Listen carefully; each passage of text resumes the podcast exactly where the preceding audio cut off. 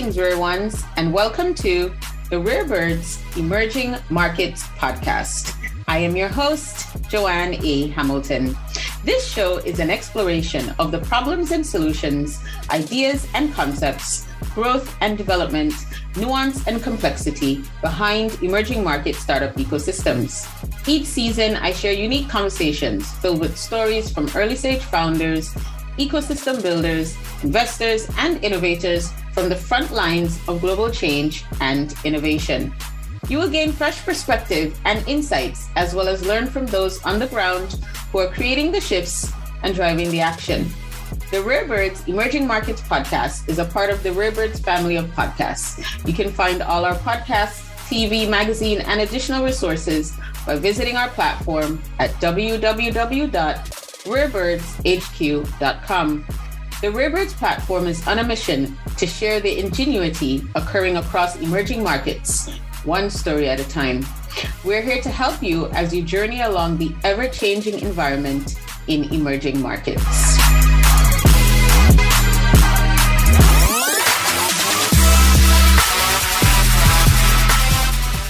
We're not in the Rwanda kind of where you know the, everything has ended and you know you're, you're moving to places. Somalia is still in a transition.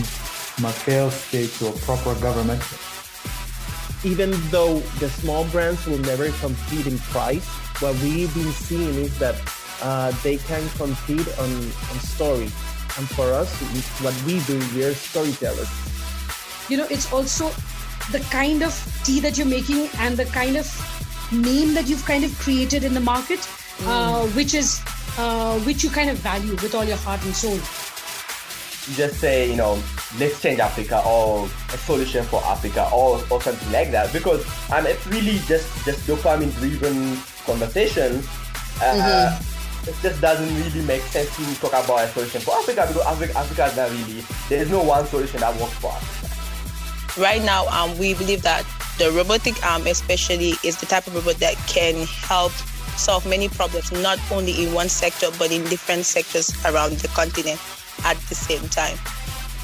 It a bit, a bit problem, problematic. And sometimes in these markets, to you know, scaling doesn't happen overnight. It takes you don't build an application over a year or two, you scale to like maybe a, a 600,000 or 1 million customers. It doesn't happen that way. It really takes a while.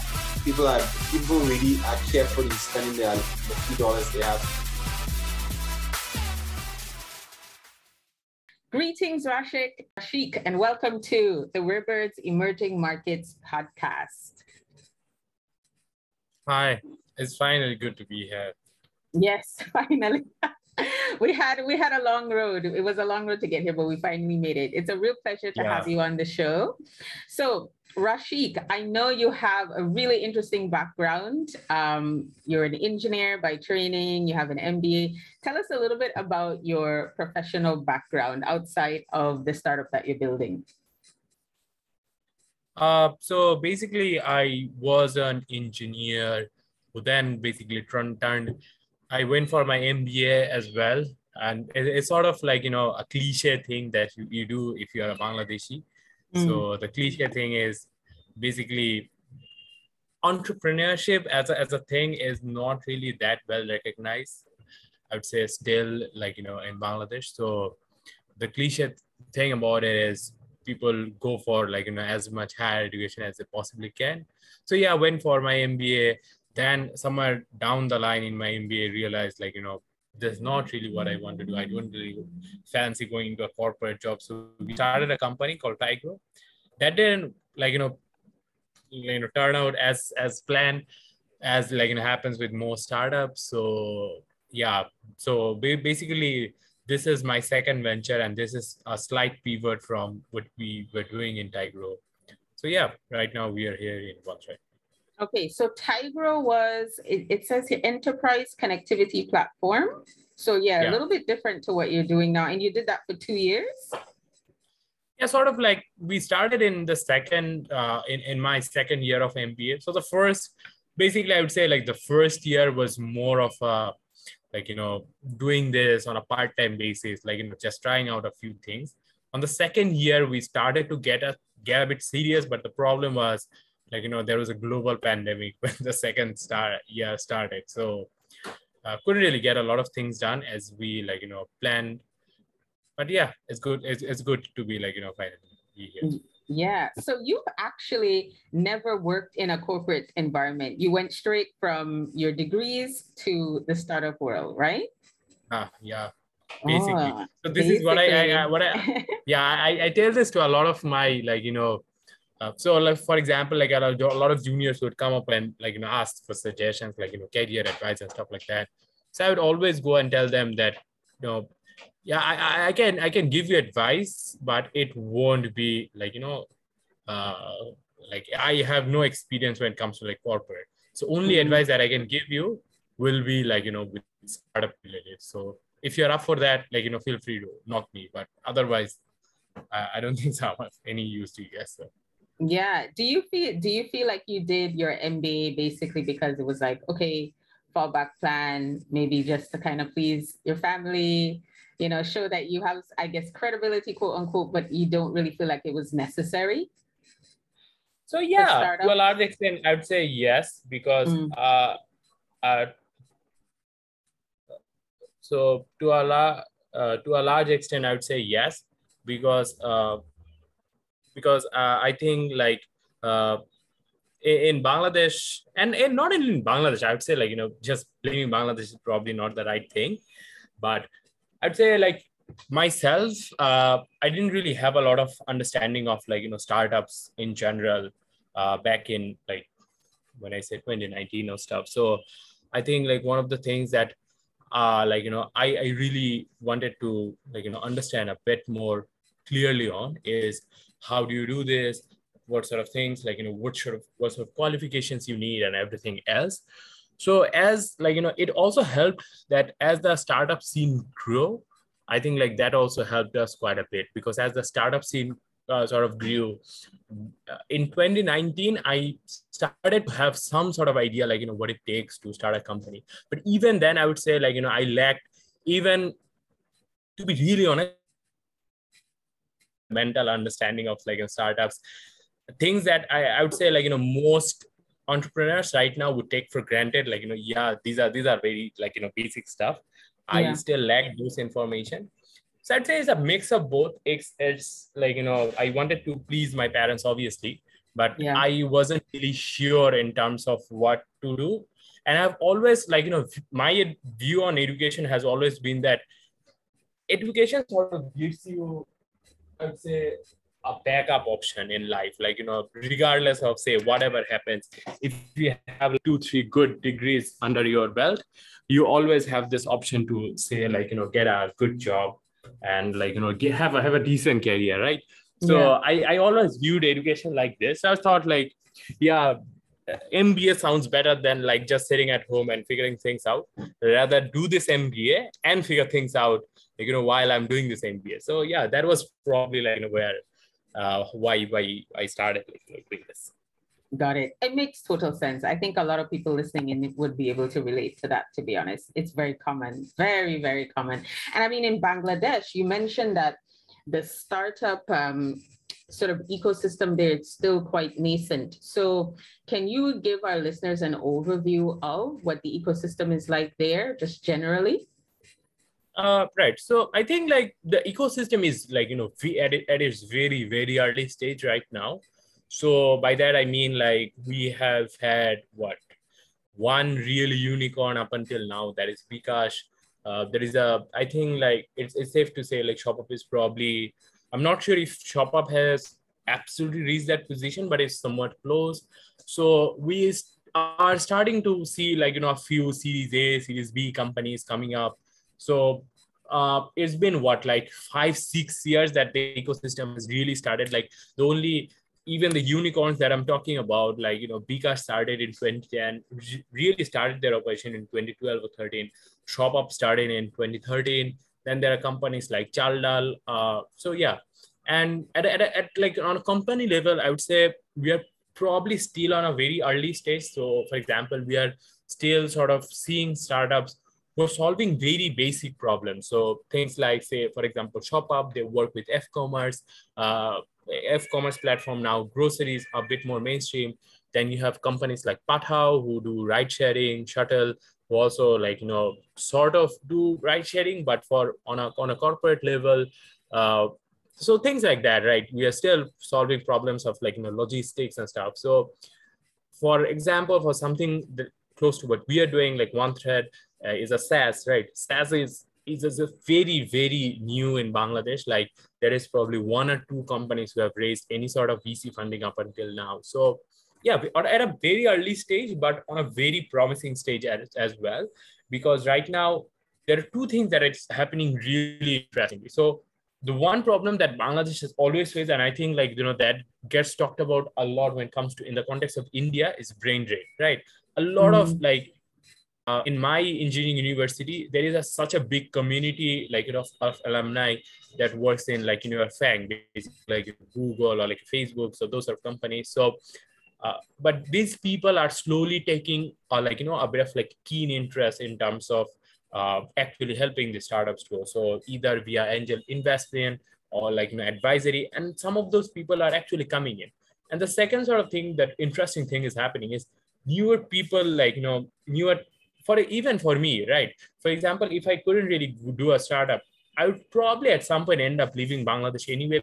I would probably get bored of a corporate job and think that, you know, I can probably do something more interesting if I go abroad. So I think that mm. idea that you can do something more interesting with your life than like, you know, just going for a job, that alternative option is slowly opening up in Bangladesh as well. I think that can be game changing because that would like, you know, not necessarily completely stop it, but to a large extent, like, you know, halt the brain drain and yeah. even incentivize people who have gone abroad, like, you know, has made a portfolio about themselves, has a, like, you know, strong CV, can come back and, like, you know, actually help the ecosystem grow as well. So I think, like, you know, that is where we stand right now. Yeah, you mentioned the brain drain. So where generally do Bangladeshis go? Like what sort of I mean, obviously there's the US, there's the UK, but are there other places like UAE or maybe India or Pakistan? I don't know where where Bangladeshis traveling to for opportunities, like young Bangladeshis, young, educated, you know, tech savvy, lots of skills and so on. Where do they go? Yeah, so for the young tech savvy ones in general, like you know, for like like everyone else, I would say USA is always the like you know, the goal for everyone else to like, right. But one of the sorry, one of the other things that we have recently seen is like you know, uh, there are two sort of people that I would say. Like one is people who either want to stay abroad or people who want to just go for like you know the best possible institution. So I'd say the best possible ones go for their first tag is, is always USA. And mm-hmm. it sort of varies depending upon the sort of uh, universities you get into, right? Because say you are applying for like, you know, five different universities and you get like, you know, say you get into LSE, right? And you get into a, a secondary university in USA, you'd probably go for LSE. So that yeah. always pay, plays a part. But for the top rated ones who wants to like, you know, achieve the highest sort of things in their career, they end up going for USA. But then yeah. there is a second kind who would rather like you know opt for something that is probably not like an Ivy League, that is not probably like you know the absolute top tier, like you know top 100, uh, and they would probably settle for like it's not settling, but they would rather choose a country like you know Canada or even Australia to an extent, or right. even some European countries where they think that getting PR is a lot easier, or like you know, staying beyond your education, getting into jobs and those sort of things are a lot easier, which is like you know really really hard in USA. So I would say like these are the two metrics that in general differ.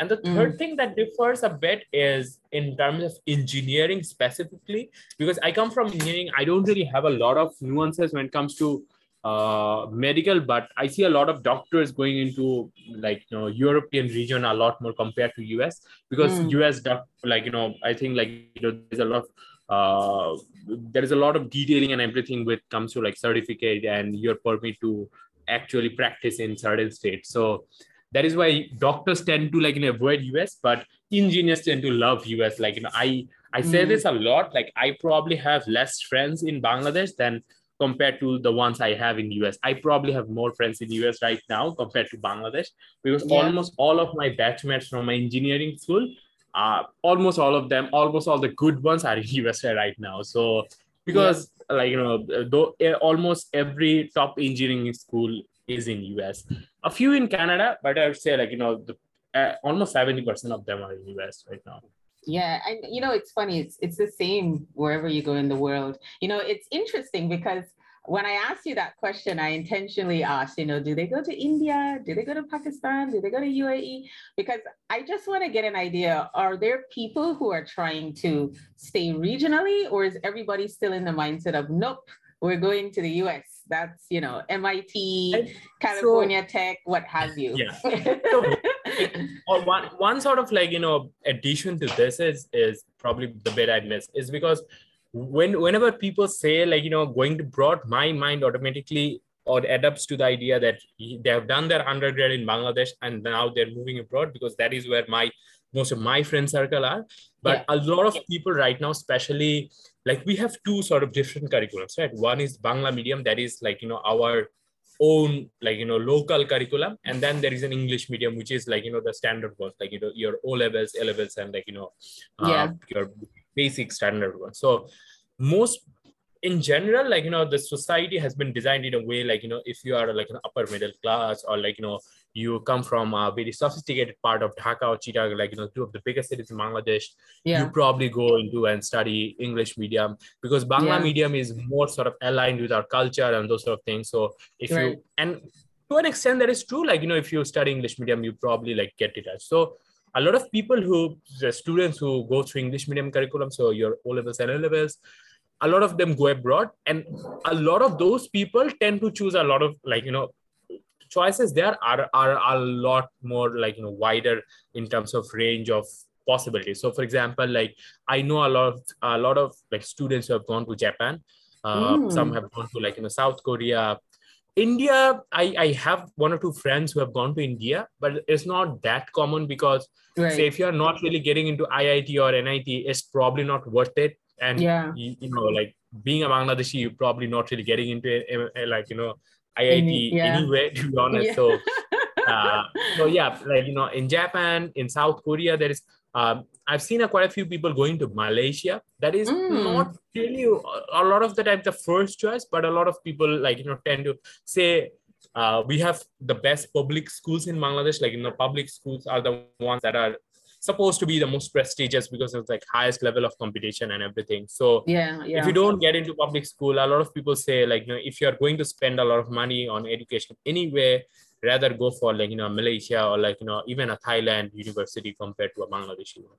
So I'd say in undergrad level the choices mm. are a bit more like you know spread out, but I would say most when it comes to like you know masters and postgraduate in general, people tend to choose people tend to be a more choo- a bit more choosy because then if you ha- already have an education like if you already have an undergrad just going for a master's for the sake of it doesn't make sense. And a lot of people has family responsibilities as well. Yeah. so then people tend to be a bit more choosy like you know is it actually worth it? Is it actually adding value to my career and stuff? So yeah. And also at the master's level especially in engineering there's so many fellowships and scholarships from like the top schools in the us you know that that uh, a lot of foreigners tend to, you know, tend to take, whether they're from India or China or Pakistan or Nigeria or Turkey. So it's it's just the thing that you do. You know, you get the top, you get into the top school and you just go because you know it's just it secures basically your career, right? So it makes a lot of sense. There's a bit of problem when it comes to scholarships as well because I mm. think a lot of people probably don't get it. Like mm. scholarships in general mm-hmm. are hard to get if you do only a master's. It's a lot easier to get if you do a PhD because mm-hmm. in general, funds are allocated for research and research right. is mostly done in PhD. Right. And that is a bit of problem because I've seen a lot of people who go would ideally go for a master's because that makes more sense because if you go into phd the problem is you get a bit overqualified for like you know your average corporate jobs because then you like you have this very sophisticated knowledge of something that is very niche yeah. And unless you are say, a starter or you are a professor yourself, it becomes a bit hard for you to like, you know, truly implement what you have learned. So a lot of people tend to choose an PhD program just just to get that funding because yeah, at the end of the day, you need that funding. It's very expensive to go abroad, right? So yeah, that that is also an angle that I think a lot of people who probably haven't gone through the journey misses up there as well. Yeah, yeah. It's it's complicated, all of this higher education stuff. So let's talk about your startup now. So tell us the story behind One Thread. How did it all come about and the whole thing? Give us the whole background story. So yeah, we started um pivoted from Tigro, as I said, my co-founder wanted to do something else completely fine like you know happens with like startups. So we pivoted with a bit of different team and like you know we started from scratch to a large extent as well. So the idea was pretty simple. Like we looked into the market and we saw like you know there's a plethora of project management solutions that are out there. And uh, once we talked to a lot of people we realized like no one is using anything. So that sort of confused us quite a bit because it intuitively didn't really make a lot of sense. Like if, if there is a lot of solutions out there and I can see this business needing solutions, why aren't you using something? So mm. then we try to understand like, you know, what are the reasons behind it? And we came up with two distinct reasons. The first one is pretty simple is that first one is price, right? Because like, you know, our countries and like, you know, markets like ours are a bit price sensitive. But it was like, yeah, price is factor, but I get it. But for a lot of businesses who can afford it are not using it. So like, you know, price cannot be the only factor. So then we deep dove and then we found out the real reason. And the real reason is pretty simple is that people couldn't really implement these solutions in their businesses. So what do I mean by this? So most businesses in like you know markets like Bangladesh are built with people who are on, on an operational level are not really tech savvy. They're not used to like you know using a plethora of like you know technical solution on a regular basis right? So what happens when you try to introduce a solution that is complex that requires a like learning curve people tend to feel like you know there is no point of doing this right? Like i i cannot be bothered to like you know uh, like you know uh, i cannot be bothered to go through all of this learning curve and like you know uh, truly implement the solution. So that Especially is where we realize it's an that, SME, know, right? Especially for SMEs. It's not only one SME. So, for example, mm. like we have worked with a few startups recently, and we have seen that technical team is very organized. They use certain solutions and like you know they they if, if you ask them like you know what are your sprints now? What are you planning on like you know deploying in two three four months? They can like literally show you documents and everything because they have all of that structured out.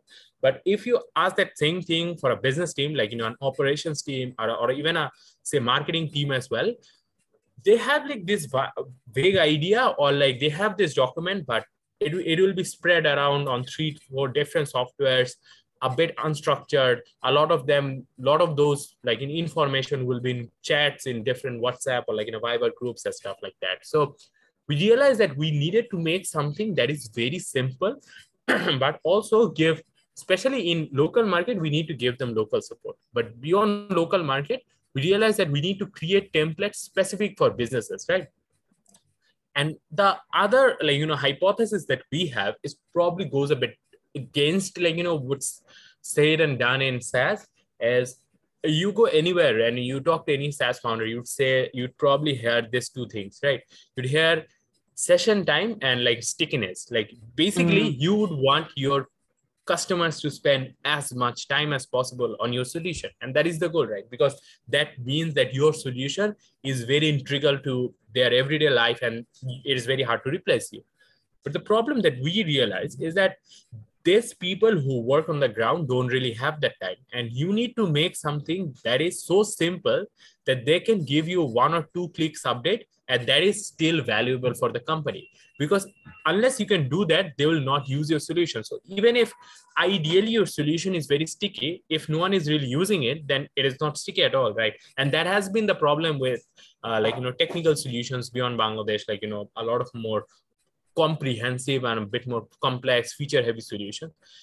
This is where we have started working and we have made a solution that is like you know very feature light like we have a lot less feature compared to anyone else in the market but that is one of our usp it's like sounds probably a bit stupid but that is one of our usp because even today i was talking to this client and it's like they use a certain solution i don't really name it but like they use a solution very internationally recognized solution and like my employees get overwhelmed the moment that they log in because this dashboard has so many information there yeah that they get yeah. overwhelmed and to that extent that they don't really want to use it anymore. But your solution looks a lot cleaner. It has a lot less information but that's something that we like. And that was our hypothesis when we started as well. Like you know people don't really want all of those cool interesting features because we can always add those right? Once we can adopt people into this then we can always add more features on top of this right? But we wanted to create this market before we go into that. So that is where we are working. It's a like you know very simple easy to use project management solution. It's the most affordable one in the market right now. And uh, the idea is it, it is not designed for tech teams at all like you know if you're a high tech person you'll probably hate this solution because you look go there and like you know there is like you know i, I probably need 10 more features to make it worthwhile but it's not for someone or, or slack or yeah no it, it's not yeah. no it's not notion it's not clickup it's nothing close to that but yeah. if you are someone say if you have worked on Google, uh, like you know, Google Sheets or like you know, WhatsApp all of your life, and you have wanted to make that transition, but you have found like you know ClickUp and Notions a bit more complex, then this is the right solution for us. And this that is the customer persona that we are targeting right now.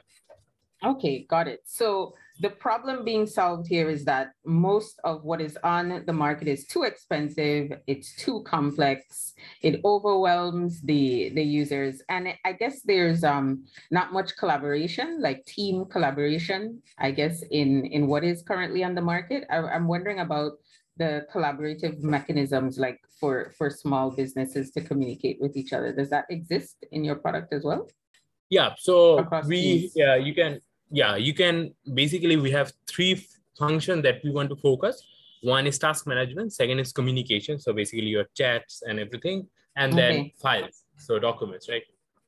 Okay, got it, got it. Now, you mentioned at the beginning, way at the beginning of the conversation, that SaaS itself is not is not big in Bangladesh. So does that mean you don't have any competition? Are you guys the only ones? Uh, SaaS, we have a few more in Bangladesh, mm. right? We have a few other companies who are doing it. Uh, project management or this space, we are like, you know, the first company. Like there are a oh, few wow. HR management tool in Bangladesh, but those are more HR focused, like, you know, your payrolls, leave management, those sort of things we right. are more of like you know collaboration and project management. And you're definitely the first in bangladesh. Yeah yeah. We are the first one in bangladesh. Wow. Interesting. What is it like to be the first in in your country to be doing something like this? What is that like? Because you don't have a you don't have a playbook right? You don't have yeah yeah. We don't have a playbook I mean? at all. Like yeah yeah. I i face that on a regular basis. Like it has been such a struggle to like you know so i i, I talked to this uh, talking about this with my investor the other day and i was telling that you know even if you gave me a blank check and told me that you know i could hire anyone from bangladesh uh, as, as a content management for like you know our SaaS, I would probably struggle to get a person.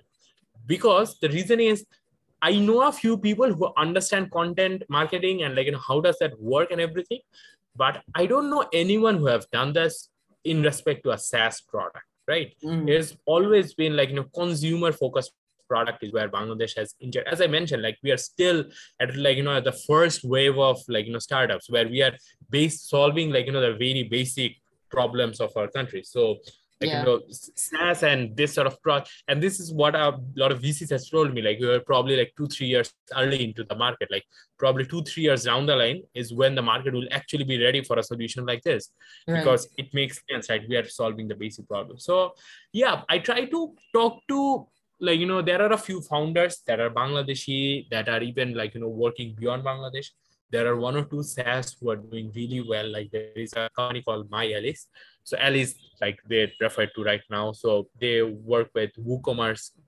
Mm. Uh, so uh, like you know the founder in Alice, like uh, Shuhai has been a great help for me. Like you know he has like you know basically told me a lot of a lot of stuff.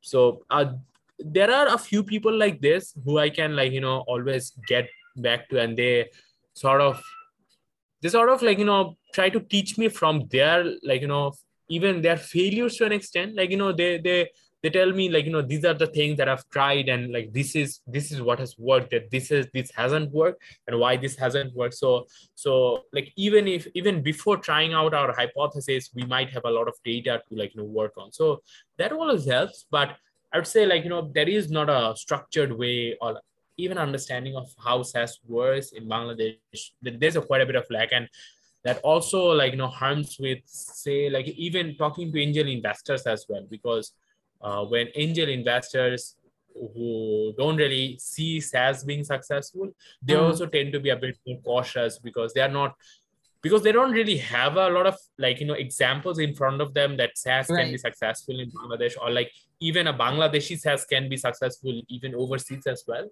So that becomes a bit problematic, but yeah, they just have to make it work. Basically. Yeah, yeah, definitely. So in terms of your revenue model, is it something whereby there is the like a initial part of the product that's like free and then the more advanced features is subscription based or is it all of it is just you they your customers would pay monthly or or whatnot? so right now we have two sort of facilities. So one is we give up to five users it for free we also give a two months free trial right now. Like we it was on seven day one month. We extended it like you know it wasn't really request from a user. It was something we did voluntarily because we wanted to get a lot more user feedback in our loop like before. So one of the things that we saw say like we had like 300 odd users right? Uh, in back in january i'm talking about. So we had 300 odd users who were using the product uh, and most of them were paying. Then we thought that you know let's would let's do this like We for this year let's try like for at least for next six months let's test it out. Uh, let's try out like you know a few other different things. Give it give people for free. At least make them use the solution a bit more because we are in the process of changing habits of like you know people and it will take a bit of time we understand that it will take a bit of time so now we are offering this free trial and that has actually helped us like you know gather a lot more users a lot faster. Like we gathered around 300 users in first five months and okay. then we gathered like around 450 users in like one and a half months just because like you know there is a free trial of free, free option for two three months. Because the prob like you know the hypothesis that we had is that a lot of people like in, in markets like ours face this problem that we are trying to solve. But they're a bit unsure if a solution can truly help them, right?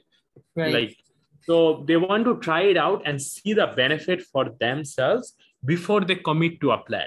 The problem is, like, especially like now you can say, and this is something that I've heard from investors that there are free options in like you know Notions, ClickUp. ClickUp is free forever, right? If you but if you have a team of 20 people, it's almost impossible to use a free version anymore because you have so many data limitations, so many like you know limitation in terms of what you can do, how many projects you can create, those sort of things that people end up struggling using the solution, so they don't really get the benefit out of it. So what we have done is we have made it completely open. Like go ahead, use it, and see the value for yourself.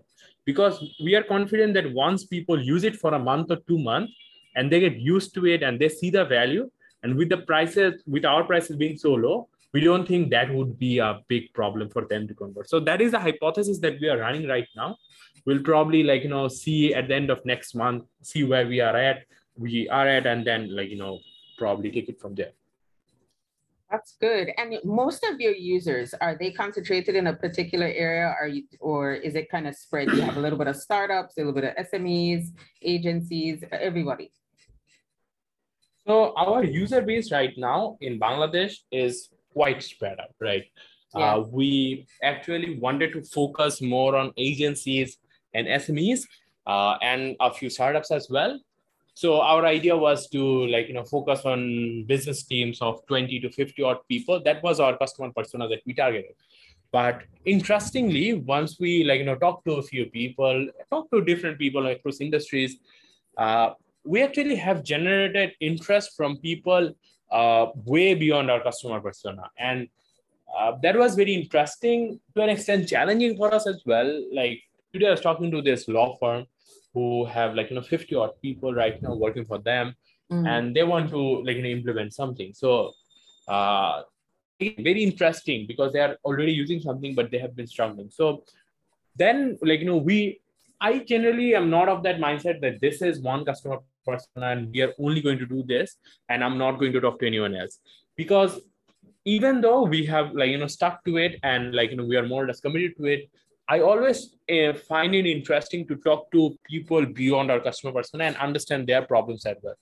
Because I might not be doing this right now, but that might be something that like you know puts a thought in my head and to just to see like you know okay fine like that can be interesting right so for example like we talked to a few factories in Bangladesh, in RMG factories, like you know, goes way beyond our customer persona. We hmm. found mm. out there is a, very interesting niche problem that we can solve in the RMG sector. Uh, and like you know, if we can integrate with a few of the existing solutions, we can actually tap into a very large market in RMG sector as well.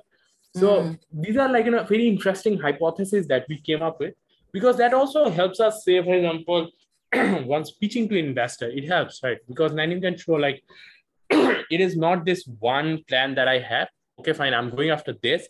Even if this doesn't work out, I can go there. Or even if this works out, once my team expands, I can still tap into this other market as well. Like, you know, I can create different verticals. So right yeah. now, as the team is very small, uh, it would be our team would probably be stretched too much. We are talking to a few investors right now. If we can raise the round fairly soon, now then we'll probably like look into at least going to at least one other vertical to like you know find out our perfect person as well. Yeah, this is these are I guess what you would call the first the first mover advantages in that you get to really understand the market and position yourself in a way that right now you may not want to get into that particular vertical, but eventually you could, and you have an understanding of yeah. it, right? Yeah. Exactly. Yeah, yeah. Okay. So you mentioned slightly some of the challenges. What are what is sort of the biggest issue that you guys have faced? I mean, you've only been around for like a year, right? You haven't been around that long. One thread. When you were founded last year, I think, right?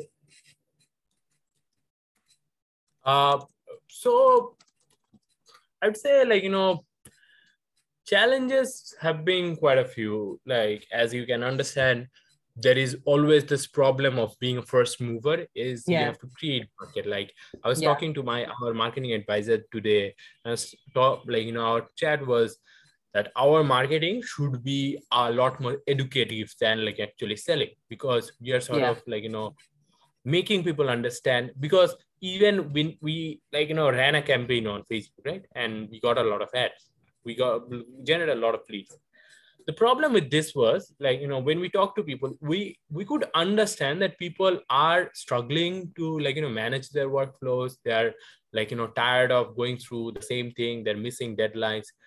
But they don't really know how to like you know use this.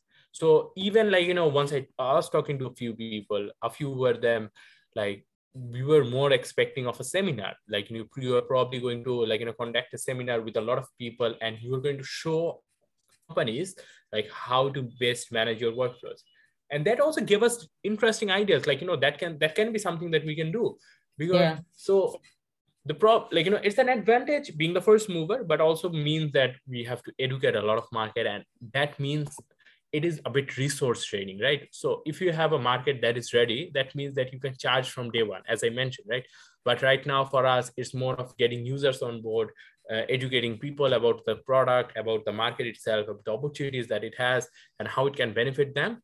And probably somewhere down the line, like you know, probably six months down the line, when we have a, some sort of brand credibility, market credibility, then we can start to like you know actually charge people quite a bit of money. So yeah, I would say that is a problem because it is sort of a bit of resource training to a large extent.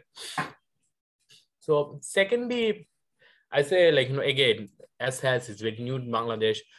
The problem that I faced at first was how to like how to do that, how to do SaaS. I had no idea at all. Like I even wrote an article on LinkedIn in about the five things that I would do differently if mm. I was starting Munchhead today. So because like you know once I got into Twitter and like you know really started to talk to people, yeah. uh, then i started to realize like you know the things that i've done wrong so for example like for months we didn't have any email marketing campaign we have just started it recently I didn't really understand how to do content. As I said, like, you know, I don't really know anyone in Bangladesh who can actually under who understands this. Right. I didn't really have an understanding of how to reach out to customers. Say, for example, things like lifetime deals for SaaS, like which is very common for a lot of SaaS who they like, you know, start at, at the very beginning. How do you do this sort of things and how do you build a leads pipeline? And so a lot of these strategies were missing in, in our early days. Yeah. Thankfully, now I have a lot more exposure and now I'm understanding all of these things in terms of like you know okay this is how you do this this is how you do that and blah blah blah right so yeah i would say like these are probably the two biggest challenge and the third is always like you know that there is probably seen for every startup that you have ever talked about is about like resources to an extent. Yeah. because our problem with resources is that it's not like we're buying out we don't really have money. We are stable to a large extent right? But the Yeah. problem is we have opportunities as i mentioned right? We have opportunities to tap into different industries. We understand like you know different industries have different needs but we just cannot really afford to do that right now because uh, being a very small team will end up stretching ourselves too much but if Right. we had a bit more like you know resource at our hand a bit of more i would say at a bit more luxury to an extent then we could experiment a bit more right uh, say i could then create a template spend like you know get give two resources a month to create a template that specifically work for RMG sector and then go and deploy it in like you know three factories.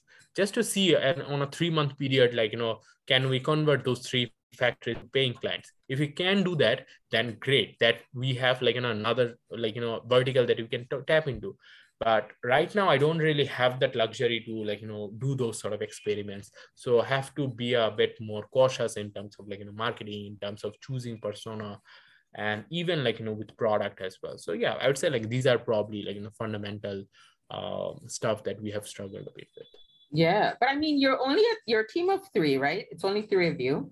And this business was started last year, correct? So Yeah. you're only a year old. You're still quite young. Yeah very very young. You're very, very young, and you're doing well, uh, despite being so young. So you still, you still have a long way to go.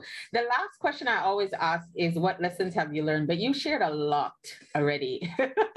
you shared a lot of things that you've learned already. So, is there anything else that you want to add to wrap up the conversation for our listeners? Um, so again, I, I would like you know my learnings is probably with like you know SaaS, so it's is it's a bit it's a bit specific to an Mm. extent, but I would say like you know have a much more clearer understanding in terms of what you would want to do before you have done it, and like you know, and this is something that I see on Twitter right now, and this is so important. Like, and I cannot stress this enough go and talk to 10 people who would be willing to use your product before Mm. you have started building the product and i think Mm. this this is tremendously important because having and like try to go beyond your network right because like you know a lot of this international like interesting opportunities that i found out is going beyond my comfort zone and talking to people say like you know as i said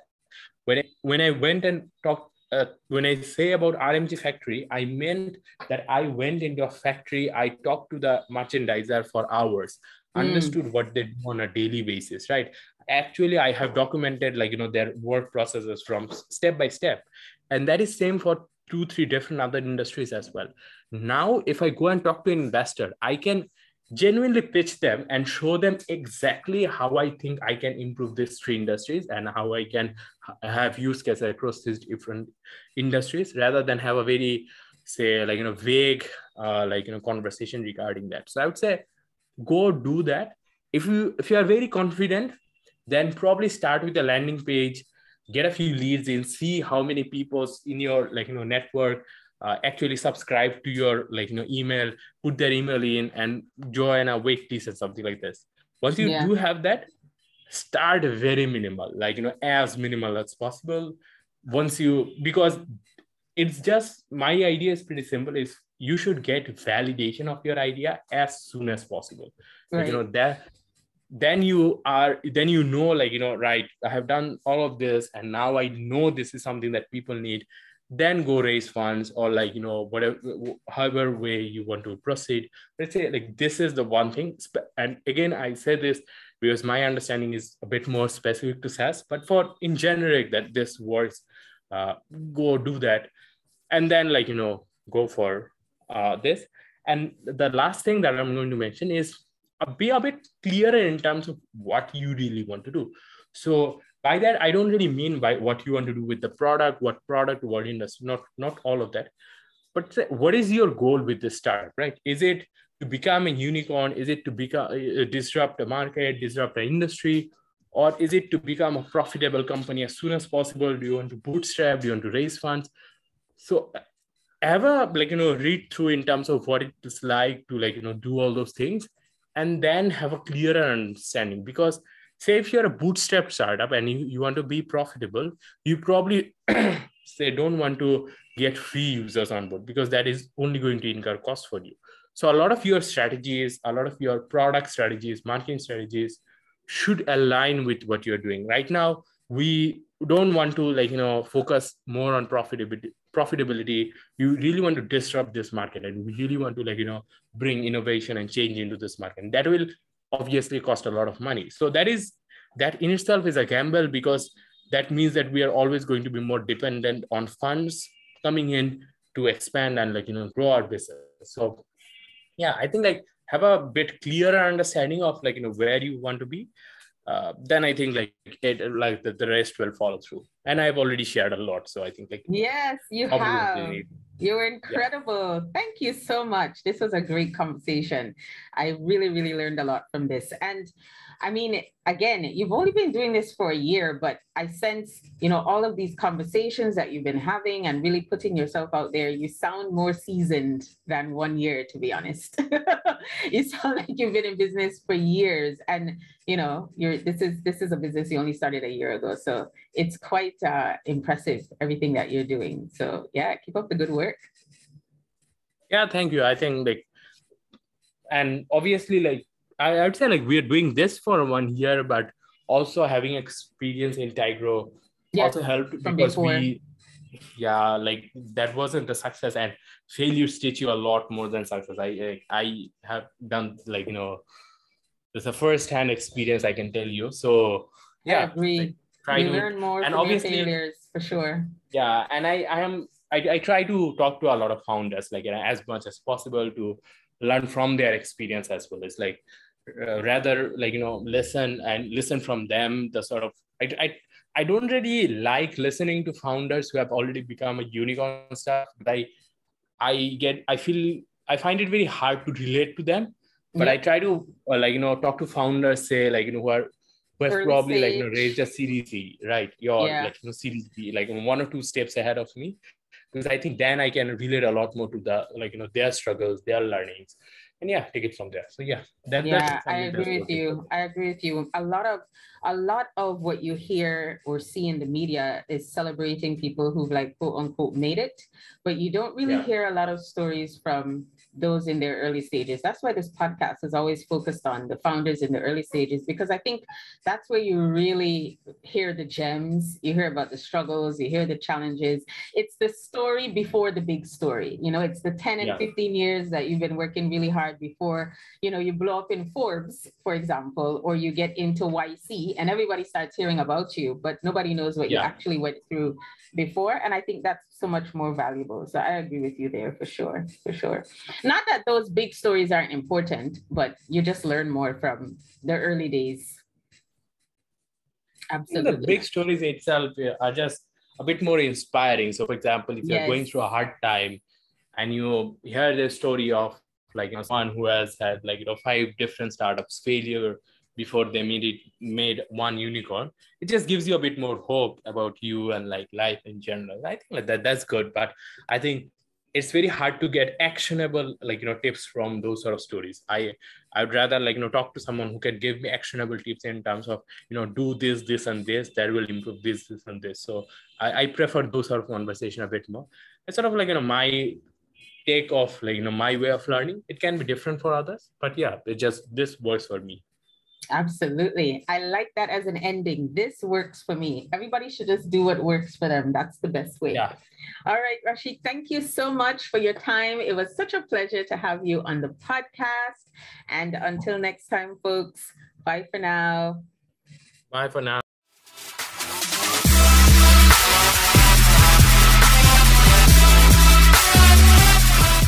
If you enjoyed this conversation, visit the Rarebirds platform to learn and hear more from startups in emerging markets.